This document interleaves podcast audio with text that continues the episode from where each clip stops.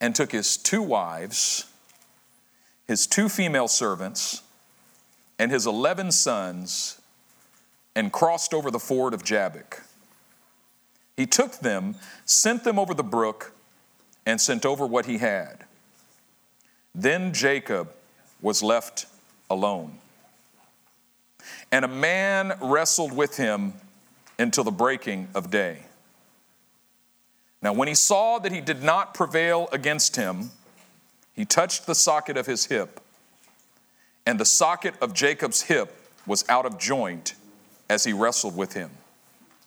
And he said, Let me go, for the day breaks. But he said, I will not let you go until you bless me. So he said to him, What is your name? He said, Jacob. And he said, Your name shall no longer be called Jacob, but Israel. For you have wrestled with God and with men and have prevailed. Then Jacob asked, saying, Tell me your name, I pray. And he said, Why is it that you ask about my name? And he blessed him there. So Jacob called the name of the place Peniel, for, he, for I have seen God face to face, and my life is preserved. Father, I pray today in the name of the Lord Jesus Christ that by the power of your Holy Spirit, you would teach us to wrestle with the right person. Mm-hmm. Amen. I got a very simple message for you today. It almost, it almost, it's so simple, I, I'm almost ashamed to preach it. It's just simple. You've been wrestling with the wrong person. You've been wrestling with the wrong thing.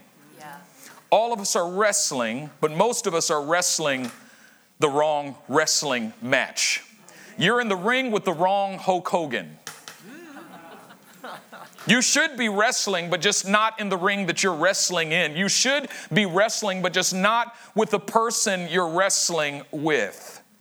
If you study the life of Jacob, what you discover is that Jacob was a wrestler. He was a wrestler from the moment of his birth. Even the process of his birth was a wrestling match. Jacob was in the womb wrestling with his brother Esau. He was constant, I mean, Ishmael. He was, con- yeah, Ishmael. I, I get mixed up.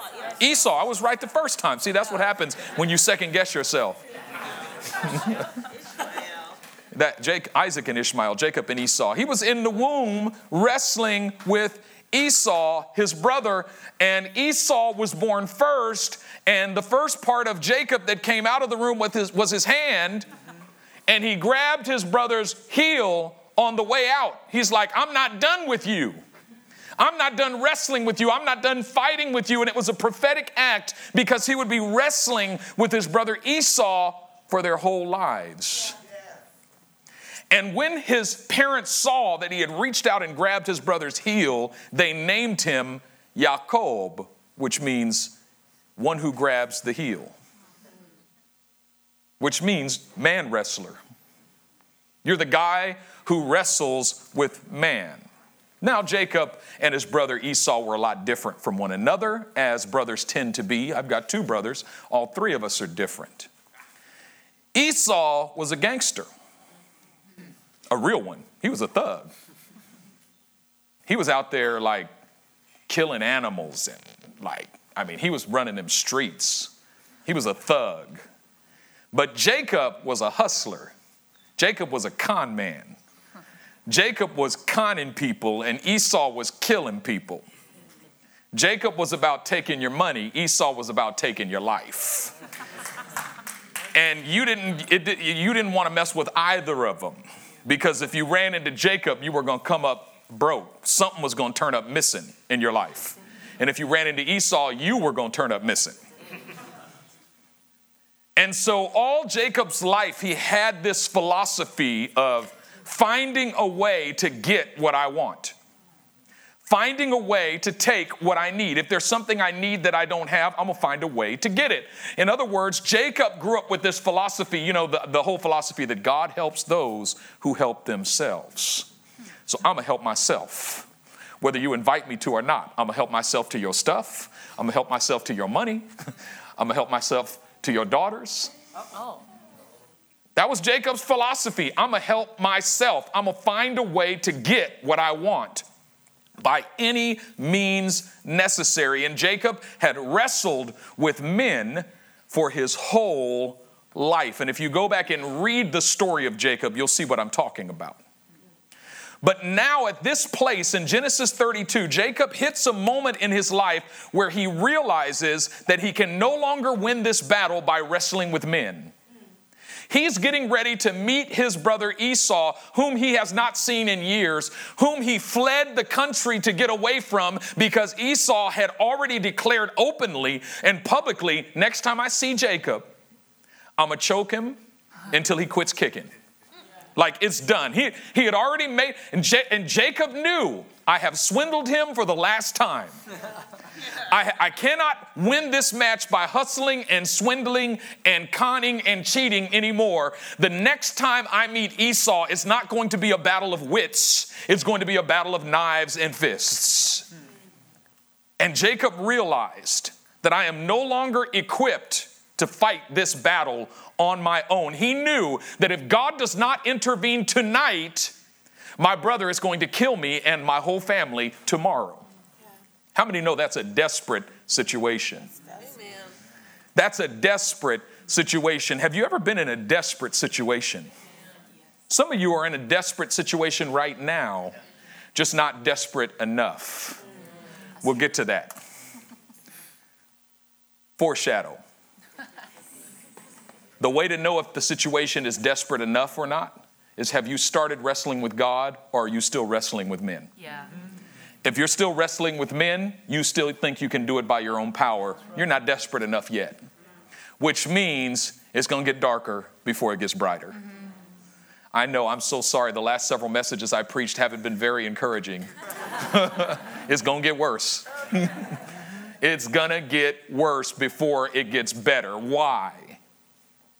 Because the purpose of the trial is to bring your desperation to the place at which you acknowledge from the depth of your being that the only way through this is if I deal with this between me and God. This is the place the disciples came to on the boat the week before last that we talked about. Yeah. Where they were wrestling to try to get the water out of their boat so that the boat did not sink probably shouting across at Jesus to try to wake him up. You cannot shout Jesus awake. At a certain point, they realized we can either keep struggling to get the water out of our boat or we can stop all of our struggling and turn to Jesus with all of our attention.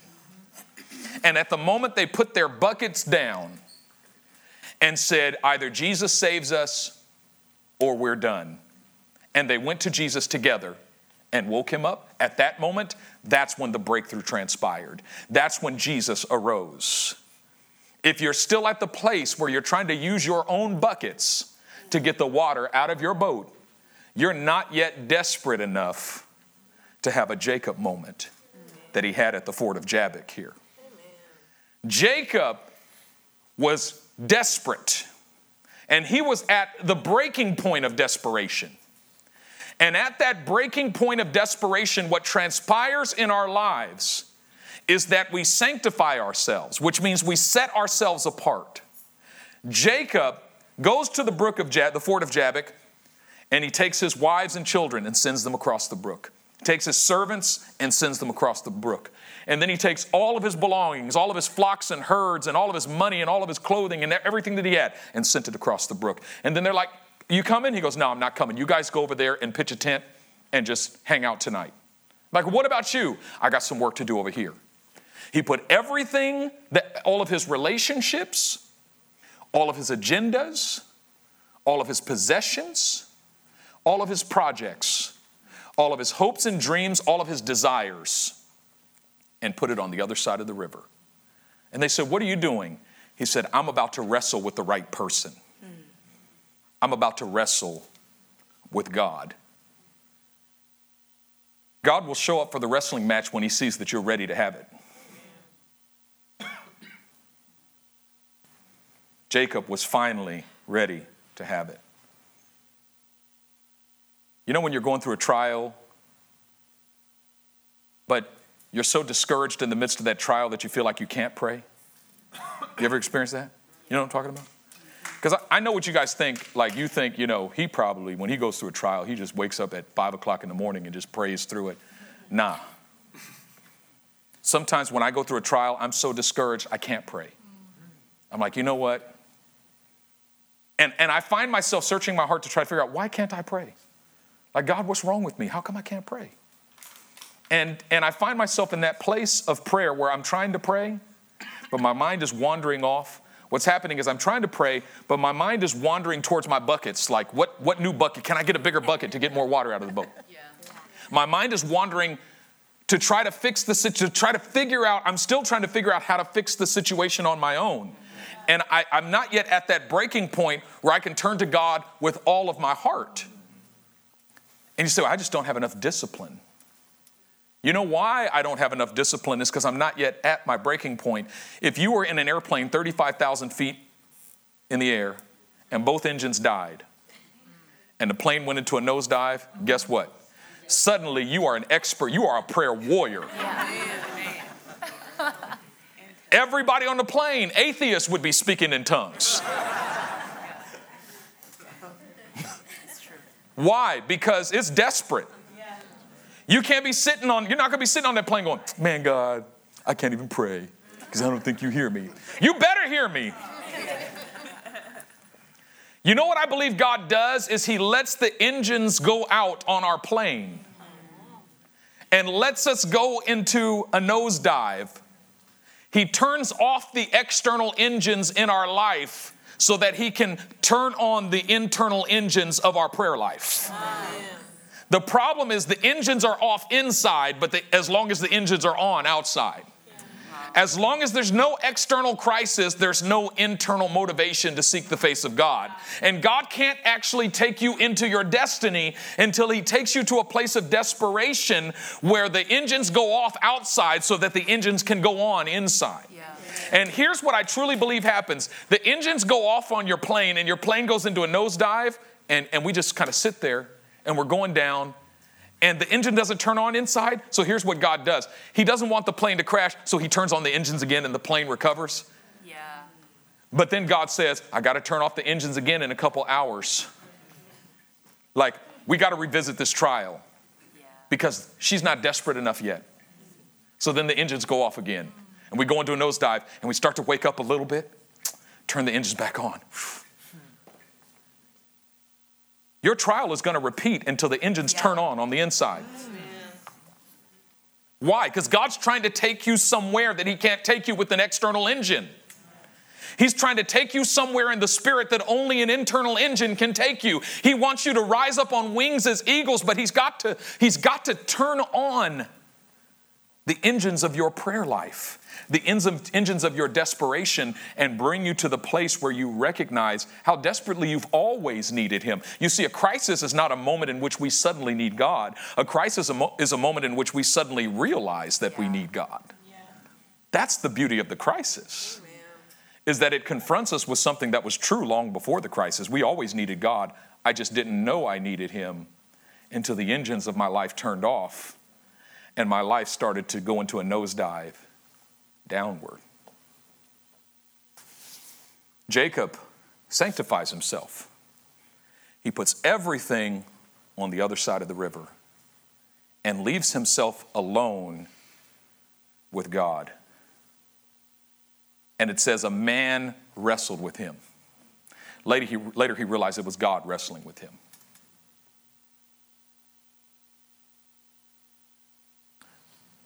Wrestling with God. Now, Ephesians chapter 6, verse 10 tells us that we do not wrestle against flesh and blood, but against powers and principalities, against spiritual hosts of wickedness in heavenly places, against the rulers of the darkness of this age. And then it says, therefore, put on the whole armor of God so that you can stand in the evil day, and having done all to stand, stand therefore, having put on the belt of truth and the breastplate of righteousness and the helmet of salvation and the uh, sword of the Spirit, which is the Word of God, having your feet shod with the preparation of the gospel, praying always with all prayer and petition, being watchful unto this end. There's a difference between wrestling. It's interesting. There's really two kinds of wrestling matches. You wrestle against the devil, but you wrestle with God. Yeah. There's a difference between wrestling with and wrestling against. That's good. You don't wrestle against God, you wrestle with God. And you don't wrestle with the devil, you wrestle against the devil. Amen. And the problem is, some of us are wrestling with the devil and wrestling against God. Yeah. And what's the difference? When you wrestle against, it's a wrestling of resistance. When you wrestle with, it's a wrestling of surrender. Jacob was wrestling with God because he wanted so desperately to surrender to God, but realized that there was some internal stuff that was preventing his complete surrender. The reason I wrestle with God is because I cannot, by my own power, come to a place of complete surrender to Him. I know there's stuff in my life that I need to surrender to God, but I don't know how to surrender it. That's when I need to wrestle with God. I wrestle with God not because I'm trying to take something from Him, but because I'm trying to surrender something to Him. I'm wrestling to God because I'm coming to Him and I'm saying, God, by my own power, I can't fix this. Without your help, I'm lost. I need your help. But I'm wrestling against the devil because I'm wrestling not to give him a single inch of space in my life. I'm wrestling against the devil when I recognize the work of the devil and I'm making a decision. You gets no space. I'm not giving you an inch because if you give him an inch, he will take a mile. And if you give him a mile, he'll take your whole life. Yeah. I'm wrestling to surrender. I'm wrestling because everything inside me says I need to fix this by my own power. When I'm wrestling to take something from God, I'm wrestling against Him. Meaning, I'm believing that it's His will to withhold something from me. And so I'm praying to try to convince Him to do that which is in opposition to His will. My daughter, uh, my wife, has been teaching her scriptures, and uh, a week or a couple weeks ago, the scripture that my wife taught her was this verse here out of Genesis 32, where Jacob says, I will not let you go unless you bless me. So my daughter had just memorized that. I will not let you go unless you bless me. So the next day, my daughter comes to me and says, Daddy, can you take me to get boba? I said, Not right now, baby girl. She goes, Daddy, please take me to get boba. I said, Baby girl, we ain't going to get no boba right now. She goes, Daddy, please take me to get boba. I said, Baby girl, I was tired. And we ain't got, we, I ain't, ain't nobody got time to be going to get no boba right now. And suddenly she flung herself around my neck and said, I will not let you go unless you bless me. so we went to get boba. It's like, how's she going to use the word of God against me like that? That wasn't right. I almost put Kendra out the church last week. You remember last Sunday I talked about, you know, uh, Jeremiah 12, where he said, Lord, I can't handle this. And the Lord said, if you can't run with the foot soldiers, how are you going to, what, what are you going to do when the horses come? After service was over, I said, Kendra, I'm so tired. And she goes, if you can't run with the foot soldiers, what are you going to do with the horses come? I said, yeah, you need to find you another church. Ain't going to use my own word against me like that. Just wasn't right. wasn't right. But my daughter wasn't right. Because when she said that, she was trying to get something from me, not surrender something to me. When we cry out to the Lord, I will not let you go until you bless me, I will not let you go unless you bless me, we, we need to apply that prayer to our desire for surrender. Yeah. And surrender is simply at the very place in life where I recognize that I cannot break through this trial by my own power. I need God to break through by His power. And God, what I need you to break through in my life is this deep seated human insistence that I can make it on my own. Because in my flesh, what I desire is for God to give me the power to succeed by my own strength. Increase my strength so that I can succeed by my own strength. And that's the opposite of what God wants to do. In actuality, what God wants to do is to take us to a place where our strength has been depleted so that we can see God break through on our behalf by His strength and not by our own. What was the most powerful moment in human history? What was the moment in human history in which the greatest power had ever been released? The greatest moment of victory, the greatest display of strength was the cross of Jesus Christ. The place at which Jesus had surrendered everything. It was his greatest moment of weakness when he was nailed to a cross between earth and heaven with nails in his hands and feet and a crown of thorns on his head, where he had surrendered and was experiencing the greatest moment of human weakness, that was simultaneously the greatest moment of divine power. Because, number one, the idea that you could kill God, right? It took more strength for him to remain on the cross than it would have taken for him to come down. Coming down would have been easy. Remember, the thief on his right said, you, you know what? If you're so strong, if you're so great, save yourself. You who opened the eyes of the blind, can't you save yourself and us? And he said, Don't you, don't you get it?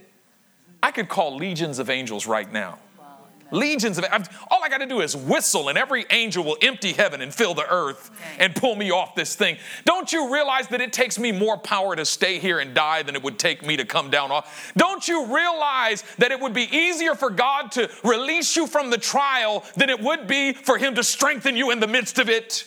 Yeah. The strength to remain on the cross came from the knowledge of what was coming through the cross. God was in Christ reconciling the world to himself, not counting men's sins against them. The cross was the place where he triumphed over powers and principalities and made a public spectacle of them. The cross was the place of his greatest victory, and it was sealed in his resurrection. And this is why Paul says, we rejoice in the hope of the glory of God, but not only that, in Romans chapter 5, he says, we also glory in tribulation. Why do we glory in tribulation? Because we know that tribulation produces patience, and patience hope, and hope maketh not ashamed, because the love of God has already been poured out in our hearts through the Holy Spirit. Paul says, I glory in tribulation because when I'm weak, then I'm strong. I glory in my weaknesses because it is at the point of my deepest weakness that the point of God's greatest strength is made manifest in my life. Jacob wrestles with God. And the scripture says, and this is what's interesting when the man saw that Jacob wasn't going to let go of him, he reached over and touched the socket of his hip. God broke Jacob's leg. That's jacked up. Imagine you're in prayer and all of a sudden you get up and you're like, oh, oh. what kind of prayer meeting was that? and it said Jacob walked with a limp for the rest of his life. You know what the purpose of prayer is? It's for God to break you in the place of your pride. It's for God to break you with an incurable wound in the place where you think you can do it on your own. If you could see the way an overcomer walks, an overcomer always walks with a limp. I always know when someone has wrestled with God and prevailed because they walk with a limp. In the place where the average person would walk in pride, they walk in humility. Where an average person would toot their own horn, they're tooting God's horn. You can't get them, you can't get them to proclaim their own greatness. Why? Because they've already seen the depth of their own brokenness. They've already come to the place where they recognize that without Him, I can do nothing. Absolutely nothing. And then, after the wrestling match is over, okay, your leg's broken. Jacob's like, I will not let you go unless you snap. Oh, okay, it's done. Then the man sits down with Jacob and says, So what's your name? He goes, My name is one who grabs the heel. My name is Man Wrestler. And, and God says, No, no, no, no, that's not your name anymore. You, you're no longer Jacob. Your name is now Israel, which means Prince of God. He says, Your name is now Israel. Your identity is changed. You're now Prince of God. Why? Because you have wrestled with God and with men, in that order. The order, it doesn't mean that you don't have to wrestle with men anymore. It doesn't mean that you don't have to care about human relationships. You simply have to prioritize your relationship with God over every human relationship. You simply have to determine that this is first and foremost about me and God. See, the problem with some of you is you're wrestling with your wife, but you're not doing any wrestling with God. Mm. And that's why you keep wrestling with your wife. You're wrestling with your husband, but you're not wrestling with God. You're wrestling with your brother or your sister or your mama or your daddy or your boss or your coworker or your friend or your cousin or your auntie. You're wrestling with the wrong people, but you don't spend any time wrestling with God. You'll stand on the phone, you'll sit on the phone and argue with some person for two hours. You won't spend two minutes praying about that conversation. Yeah. You're wrestling with the wrong person because you have not yet discovered that what you say to God about people is far more powerful than what you say to people about God or about one another. You're wrestling with the wrong people. I, I, remember when my mother and my father, their relationship was on the rocks, and my father was it was barely in the home, and, and it was a time in which it seemed like their marriage was going to come apart. And I remember my mother told me later that the pastor of her church told her, divorce him and let him go. But something in her heart said, no way. And she went home that night. My dad was out running the streets, whatever he was doing. She put my, me and my two little brothers to bed, and she went into the living room and she got out her Bible and opened it up and she cried out to the Lord all night long. I could hear her in there weeping and crying and calling out to God. And I came out and said, Mommy, are you okay? She said, Don't worry, son. Everything's fine. Go back to bed. And she smiled at me, but tears were still running down her cheeks. And she kissed me on my forehead and put me back to bed and then went back to crying with the Lord. She knew how to wrestle with God all night long. And I remember many a night hearing my mother in the living room crying out to God and, and, and yelling at the devil, You ain't taking my husband. You're not destroying my family. My children are not going to grow up without a father. You're wrestling with the wrong person. You say, I can't fix my marriage. Of course, you can't fix your marriage. What, what, why, you know, you're just now figuring that out? The problem is you thought you could.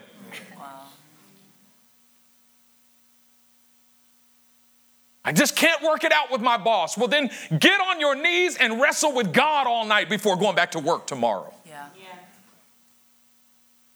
Greatest problem in our contemporary American church is that we have lost the art of travail.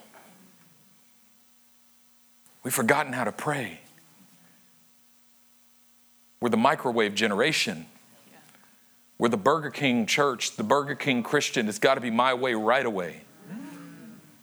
And I'm so easy to overcome by the devil.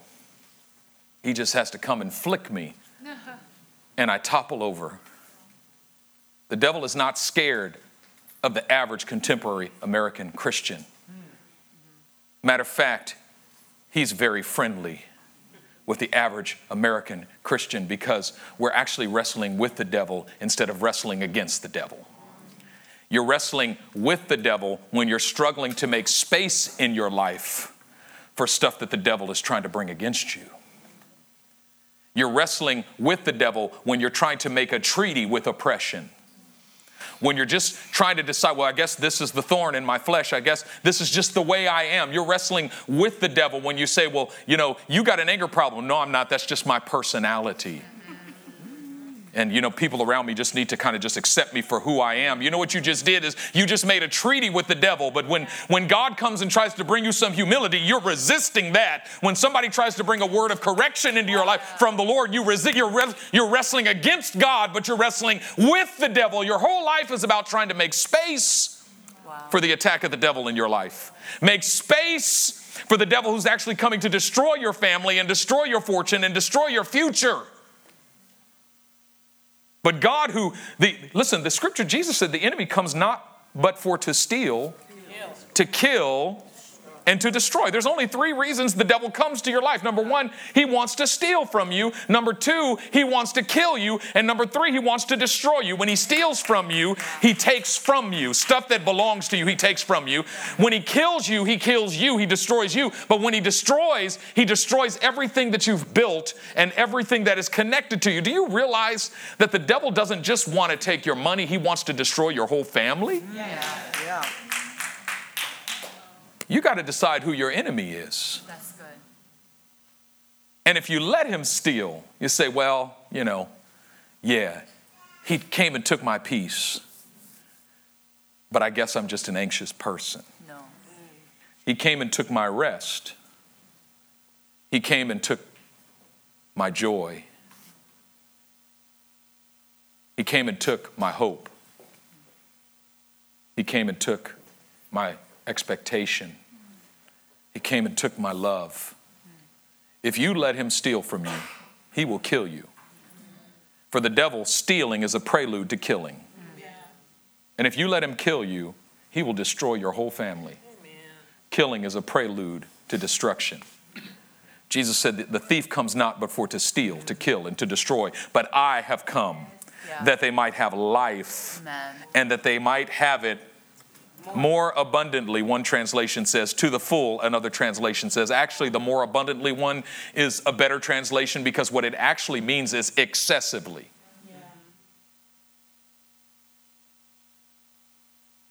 Meaning, excessive is more than is necessary. S- Typically, when something is excessive, it's bad. Excessive drinking, that means drunkenness. Mm-hmm. Excess- Excessive eating, that leads to uh, being overweight. Anything you do excessively is typically a bad thing. But Jesus said, I came that they might have life and that they might have it at, a, at an addictive level. Like, that they might just be like, just completely stoned, addicted, like lost. Like, I'm just addicted to the life of Jesus Christ. I can't get enough of it no matter how much I get. I need more of it. Jesus, that's why I came. Yeah. Yeah. That they might be addicted to life, that they might have zoes, life. Two kinds of life, by the way, in the Bible there's psukes and there's zoes. The first kind of life is the biological life, you're breathing, that they just might be alive. And the second kind of life is that fullness of joy and overwhelming sense of meaning and destiny. Jesus said, He didn't say, I came that they might have psukes, that they just might breathe. He said, I came that they might have zoes, that overflow of divine life. Some of us are satisfied with just psukes. I'm breathing. As long as I'm breathing, I'm, I'm still breathing, I'm doing okay. You know what? There are days like that. Yeah. As long as you keep a vision in your mind and heart and say, but you know what? I'm going to go beyond breathing.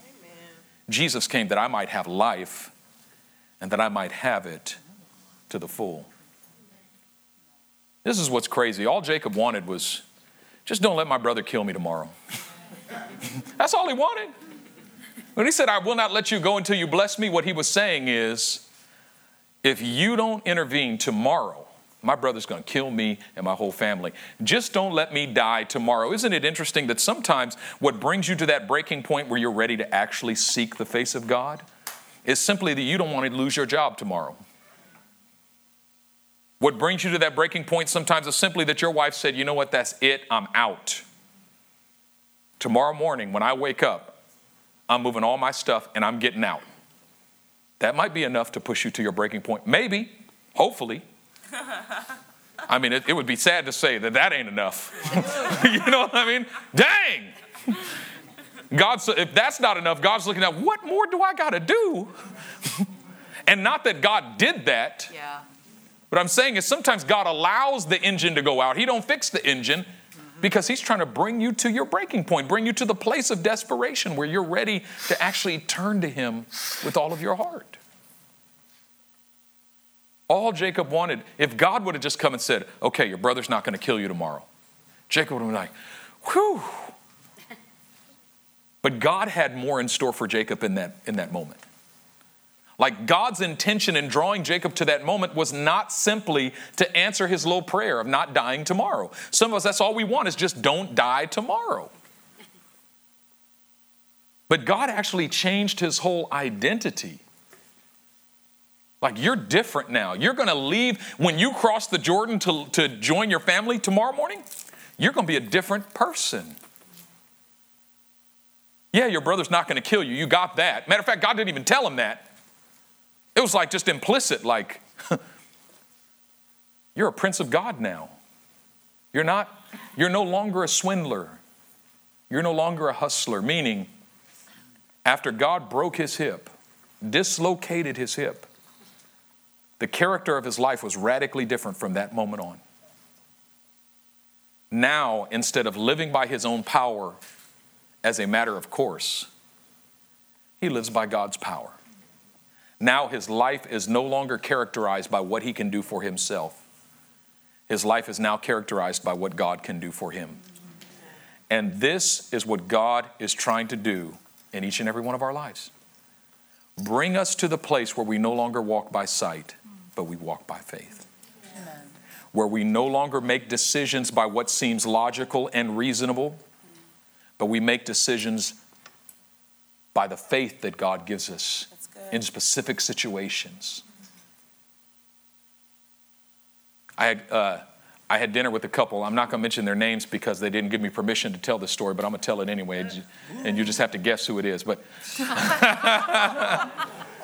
But I had dinner with a couple recently, and they were praying about moving out of the Bay Area, and they felt like that was, you know, what they wanted to do, and they had thought about it, and they were making all these plans on this this line. And and one morning, the husband woke up and he looked at the wife, and the wife had been applying for jobs. She had just finished a degree program, and she had been applying for jobs in all these different places, and they thought that God was going to move them to this particular location, and that's what they desired, and that's what they wanted, and they were making all these plans around it. And one morning, the husband woke up, and all of a sudden, he just knew. He just knew in his heart that God was saying, No, you're going to stay here in the Bay Area. And so he told his wife, He said, No, it's going to be here in the Bay Area. God, I just feel it in my heart. Like, he was, wasn't even saying God said. Like, he didn't even have a visitation from heaven. It was just a knowledge that was so deep in his heart, he couldn't explain it. He just said, No, no, no. God's going to open a door here in the Bay Area. And then they went and they signed a long, they signed a lease on an apartment and got a new place in the Bay Area. Like, I mean, like they made plans around their faith. And guess what happened? The Lord opened a door uh, right up the street, right across the street. Like his wife, and, and the other places where they thought they were moving said no. But the one here in the Bay Area said yes, and it was across the street from where they moved to. It was completely illogical. But faith and logic are not always reconcilable. And they're not always opposed either, don't get me wrong. It's not like you can figure out what God wants if you just think of what's illogical. you know what I mean? Like, this don't make no sense. It must be God. you know what I mean? That's called foolishness. That's like making decisions like that. I ain't got no money. I think I'm gonna buy a new car. it don't make sense. It must be faith. nah. That's not how it works. The path of least resistance is not always the path of most obedience. Clarity is often the fruit of adversity. The promise of adversity and trial is brokenness and surrender. And that's why Paul said, I can rejoice in my weakness. And that's why James said, Count it pure joy when you encounter various trials, knowing that the testing of your faith produces patience. Let patience have its perfect work so that you might be perfect and complete, not lacking anything. And this is the simplicity. I told you it was a simple message. I'm almost done. How you like that? you think I was going to go for another 30, 40 minutes, didn't you? Matter of fact, just to prove I'm not, I need a musician to come to the keyboard right now. There you go. Thank you. What was I saying? Here's the simplicity of the message you can actually participate cooperate with God by, as an act of your will, stimulating the engines of your prayer life. You see, sometimes we wrestle against God. God's trying to wake up our faith, and we're wrestling to keep it turned off. And we do, and, and then we're wrestling with Satan. Like he's trying to destroy our faith, and we're just cooperating with that process. And how do we do that? By complaining, doubting, accusing. When you allow thoughts in your minds and heart like God doesn't hear me, God doesn't care about me, God doesn't answer me, God doesn't care about me. God doesn't hear me. I remember I, just a couple of years ago, I went and I did this retreat, and, and at the beginning, I, I, I heard the Lord tell me to call out this, this one young man, and I, I just I pointed at him. I said, I just need you to come here. And he came up, and I said, This is what I just hear the Lord saying to you. Why do you keep saying that I don't hear you? Why do you say that I don't hear you, that I don't answer you? I've inscribed you on the palm of my hand. He who touches you touches the apple of, of my eye. I've counted every tear that's come from your eye. And this young man just broke and was crying and crying and crying and crying. And they told me afterwards, members of his small group said, for the last two years, every week he has said in his small group meeting, I don't know why, but God doesn't hear me. God doesn't answer me. He hears other people, but he doesn't hear me. Like God is so desperate to break that lie that somehow you're different than others, that He hears others, but He doesn't hear you. He cares about others, but He doesn't care about you. God wants to break that lie off of your life. You don't realize that if you imbibe that lie and if you host that lie, you are cooperating with the work of Satan to steal from you and to kill you and destroy you. And you're wrestling against God. One of the primary ways that you defeat that lie of the devil is through thankfulness. You realize that every time we get blessed, we're satisfied for five minutes. And every time something goes wrong, we're mad about it for five years. Some of us in this room are still bitter about stuff that happened when we were children. And we're already, we've already lost our thankfulness for stuff that happened yesterday. Our bitterness tends to have a far longer shelf life than our thanksgiving. And that's why we're so miserable. Because in bitterness, we're submitting to Satan. In thanksgiving, we're submitting to God. Thanksgiving is the act of prolonging your satisfaction. Do you realize that you can eat the most fabulous meal of your life and wake up tomorrow and be over?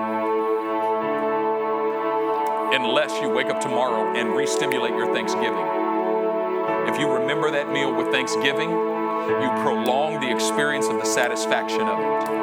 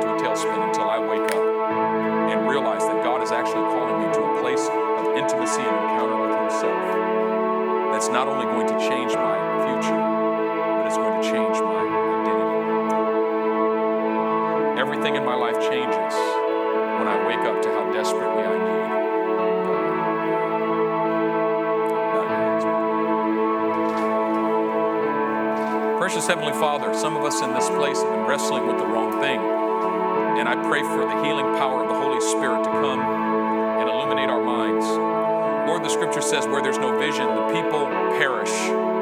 Another translation says, where there's no revelation, the people cast off restraint. It simply means that until you reveal yourself to us, there's no discipline. But Lord, so often the trial is the means by which you scream to us. The tribulation is a revelation because in the tribulation you are revealing yourself to us as the only one we need. The tribulation, you are standing before us and shouting, God who said, Look to me and be saved, all you ends of the earth, for I am the Lord, and there is no other. By myself I have sworn. The word has gone forth from my mouth and shall not return, that before me every knee will bow and every tongue will swear an oath. God, we declare today, we acknowledge today that one day our knees are going to bow, and one day our tongues are going to confess. One day we are going to see you in your glory and recognize that you are the one that we needed, but the one that we turned away from. God, I pray that that day would be today. For each and every one of us in this place, I pray that that, that day would be today. That as an act of our own will, we would bow our knee and confess with our mouths that Jesus Christ is Lord.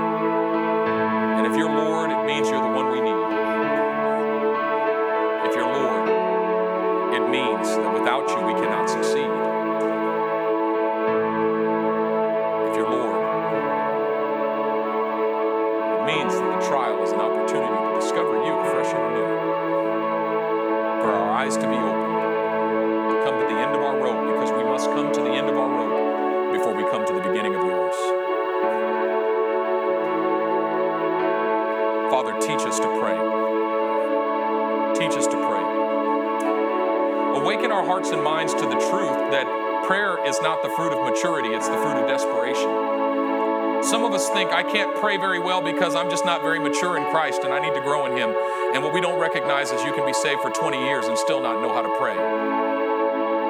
Because, not because you're not mature, but because you're not yet desperate. Because you see God as an add on to your already successful life instead of the source of living water, the one that you need. Holy Spirit, I pray that you would awaken within us our desperation for you.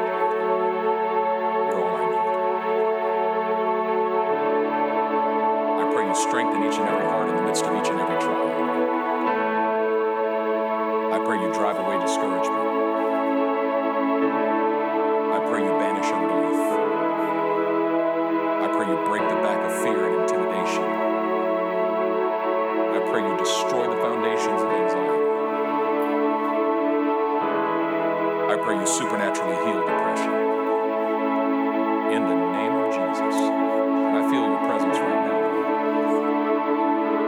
sense the anointing of the Holy Spirit